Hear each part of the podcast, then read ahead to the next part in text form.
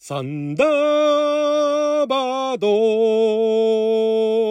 青く光る広い宇宙へ行け風を巻いて。サンダーバード。この世の幸せのために行け海に陸に。青い空を見出す者は誰か。呼んでいるあの声は SOS だ。サンダーバード。青く光る広い宇宙へ。行け風を巻いてあなたの一日をちょっと拝借。こんにちは。ラジオ神の神ふみかつです。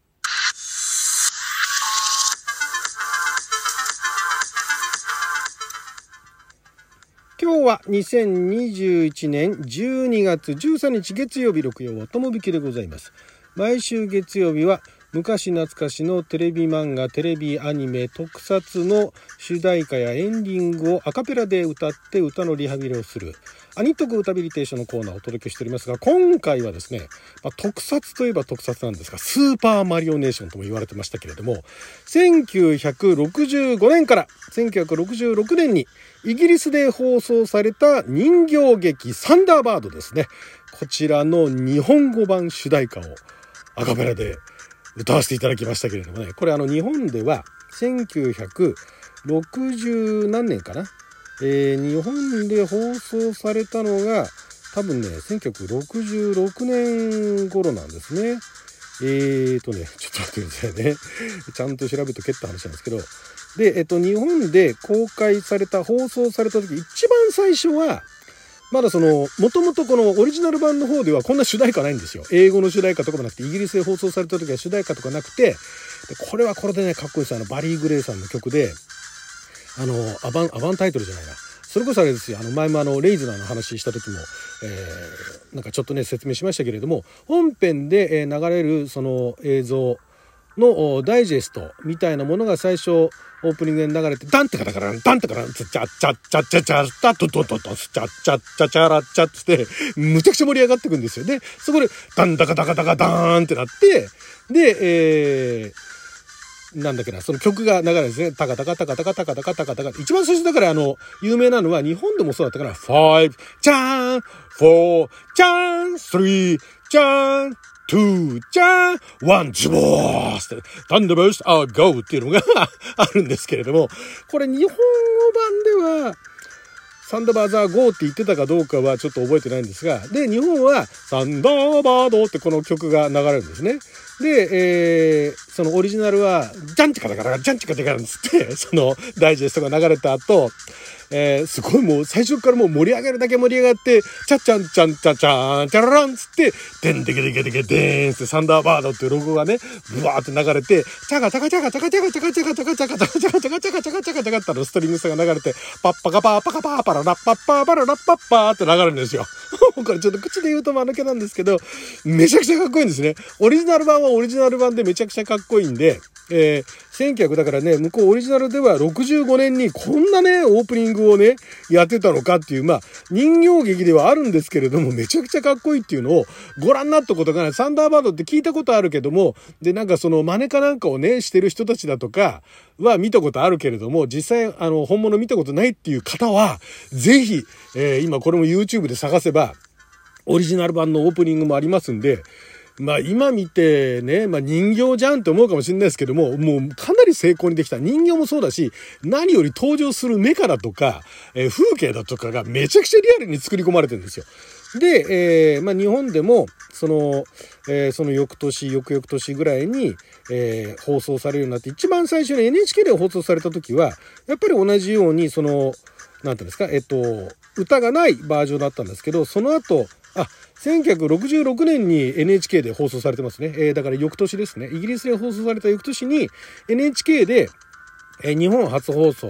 えー、サンダーバードが放送された時は、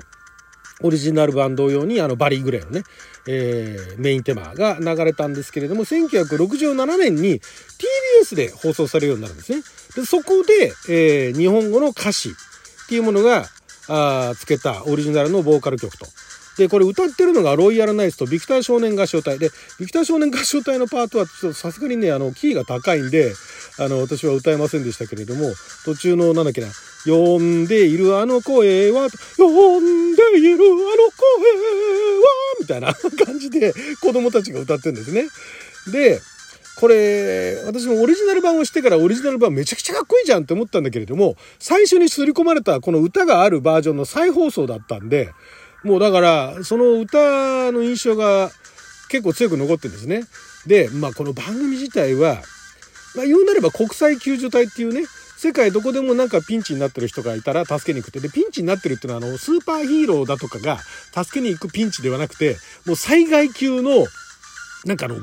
崖崩れ、山が崩れてそこにね、えー、なんかあの、もう今にも倒れそうな、今にもなんかあの、落っこちそうな巨大ななんか掘削機だとかがね、あったりだとか、あとなんかあの、原子力で飛んでいる飛行機が離陸できずに、なんか事故、ね、あの、パンク、タイヤがパンクして爆発寸前だとか、なんかそういうもう究極的な、その災害レベルのピンチになった時に、あのー、それを、えー、助けるインターナショナル国際救助隊、えー、救援工みたいな、あの流す時もあればその状況を指してで宇宙にねあのサンダーバード1号から5号までいるんですけど宇宙からそれを監視してんですね。地球全体を。まだ当時はね1960年代ですからで、えっと、この舞台は2000、えっと、2065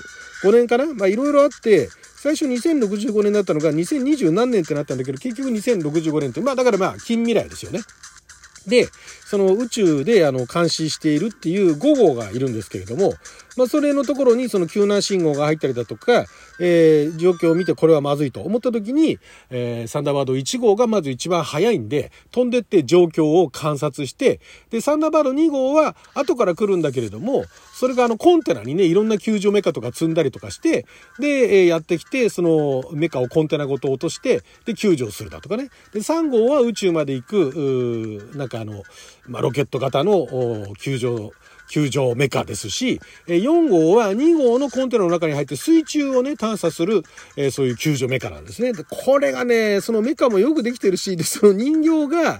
ね、あの、制服に着替えて、で、えー、さーってそのあの、それぞれのメカに入っていくところも、すごいあの、もったいぶってね、行くんですよ。なんでそんななんか、間にね、その服着替えるだけのためだけにこんなにね、長い間を取るんだっていうのはあるんだけれども、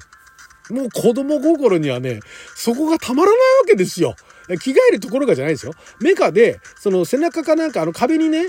背中つけてくるんと回っていくと、まあ、あと倒れたりとかして、ザーッつってそのなんかあのレールに乗っかって、ね、で、流れてって、で、気づいたらそのコックピットに座ってるみたいな、なんかそういう、ちょっとこれ口で説明するの難しいんで、これもね、あの動画で見ることができるんで、見たことない方は見てください。これ、こんなことやって何あのメカ乗るのみたいなね。今見たら、特にサンダーバードの3号に乗るのってすごい怖いと思うんですよ。ソファーがそのままガーって行くんだけれども、手すりはソファーの手すりしかないのに、これであんな高いところまでガーって登っていくのみたいなね、いうのがあったりだとか、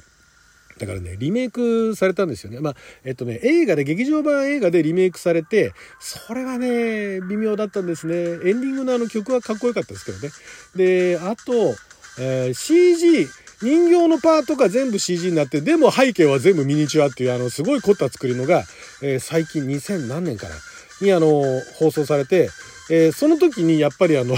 えー、乗り込むね、あの、メカに乗り込むシーンっていうのが、えー、今流にアレンジされてて、それはそれで面白かったんですけども、やっぱりそこまでもったいつけんですね。そのメカが発信するまですごいもったいつけんですけども、そこがたまらないんですね。子供心にもうワクワクするわけですよ。早く助けに行ってっていうのはあるんだけれども、そこに乗っかっていくね、ところを見るのが楽しいっていうね。で、助けに行って、だからね、ほとんどね、ドラマらしいドラマってのはないですよ。人間ドラマみたいなものってのは、リメイク版はともかく、オリジナル版はほとんど無に等しいですね。一応なんか人間関係があったりだとか、誰と誰が付き合ってるみたいなね、いうのがあって、多少あったりだとか、あとあの、サンダーバードの秘密を探ろうとしてるやつがしょっちゅういるだとか、あとサンダーバードと敵対するね、えー、やつがいるだとかっていうのレベルはあるんだけれども、それ以上深い人間ドラマってなくて、どっかで地球のどっかで誰かがピンチになってそれを助けに行くっていう、それだけで1時間とかってやるんですね。これがね、見応えがあるんですね。これがね、本当にね、1時間30分から1時間から。確か最初1時間だったような気がするんですけどね。だこれね、私も一回あの DVD ボックスが出た時はもう全部買い占めてですね全部買い占めてっていうかそのあの全話見られるね分だけ買ってでもうずっと見てましたねその時ね。もう童心に帰って。いくつになってもサンダーバードを見ると子供のにね子供の頃に帰れるっていう。うちの親もえー、サンダーバードはすごい熱心に見てたっていうことだけは覚えてるそうで、私ね、本当にね、このサンダーバードはね、まあ、あの、ジェリー・アンダーソンが作ってるこの ITC のね、えー、この特撮シリーズ ITC エンターテインメントの AP フィルムズと ITC エンターテインメントのこのあのスーパーマリオネーションとかその側のスペース1999だとかそういったシリーズ、謎の円盤 UFO はちゃんと見たことないんですけども、それはすごい好きなんですけれども、これがね、たまらないんですね。本当に。なんだろうな。なんか、細かいあのお話だとかもうあのそっちのけでなんかそのもうシンプル構造物語の構造はシンプルででそのビジュアルのディテールにこだわってるっていうところがたまらなかったのかな。それだけでもね面白いも面白いんですよ。本当に。お話でねなんかためになったりだとか感動したりだとかっていうのはまあ、あるけれども、お話とか二の次で、そのビジュアルで感動するっていうのはあるんだっていうことをこのサンダーバードでね、子供心にすり込まれてるかなっていう気がするんですね。で、この曲、ね、なかなかね、あの、えー、一時期ね、ちょっとこの曲ダサいなって思ってた時期あったんですよ。子供心にこの曲聴いてね、サンダーバード見てたにもかかわらず、オリジナルをね、聴いた時にオリジナルやっぱかっけえなと思ったんだけど、一周回ってこの曲もいい歌だなと 思いましたんで、ちょっと今回ね、歌わせていただきました。今年55周年ということもありますんでね。はい、ということで12分間の貴重なお時間いただきありがとうございました。それじゃあまた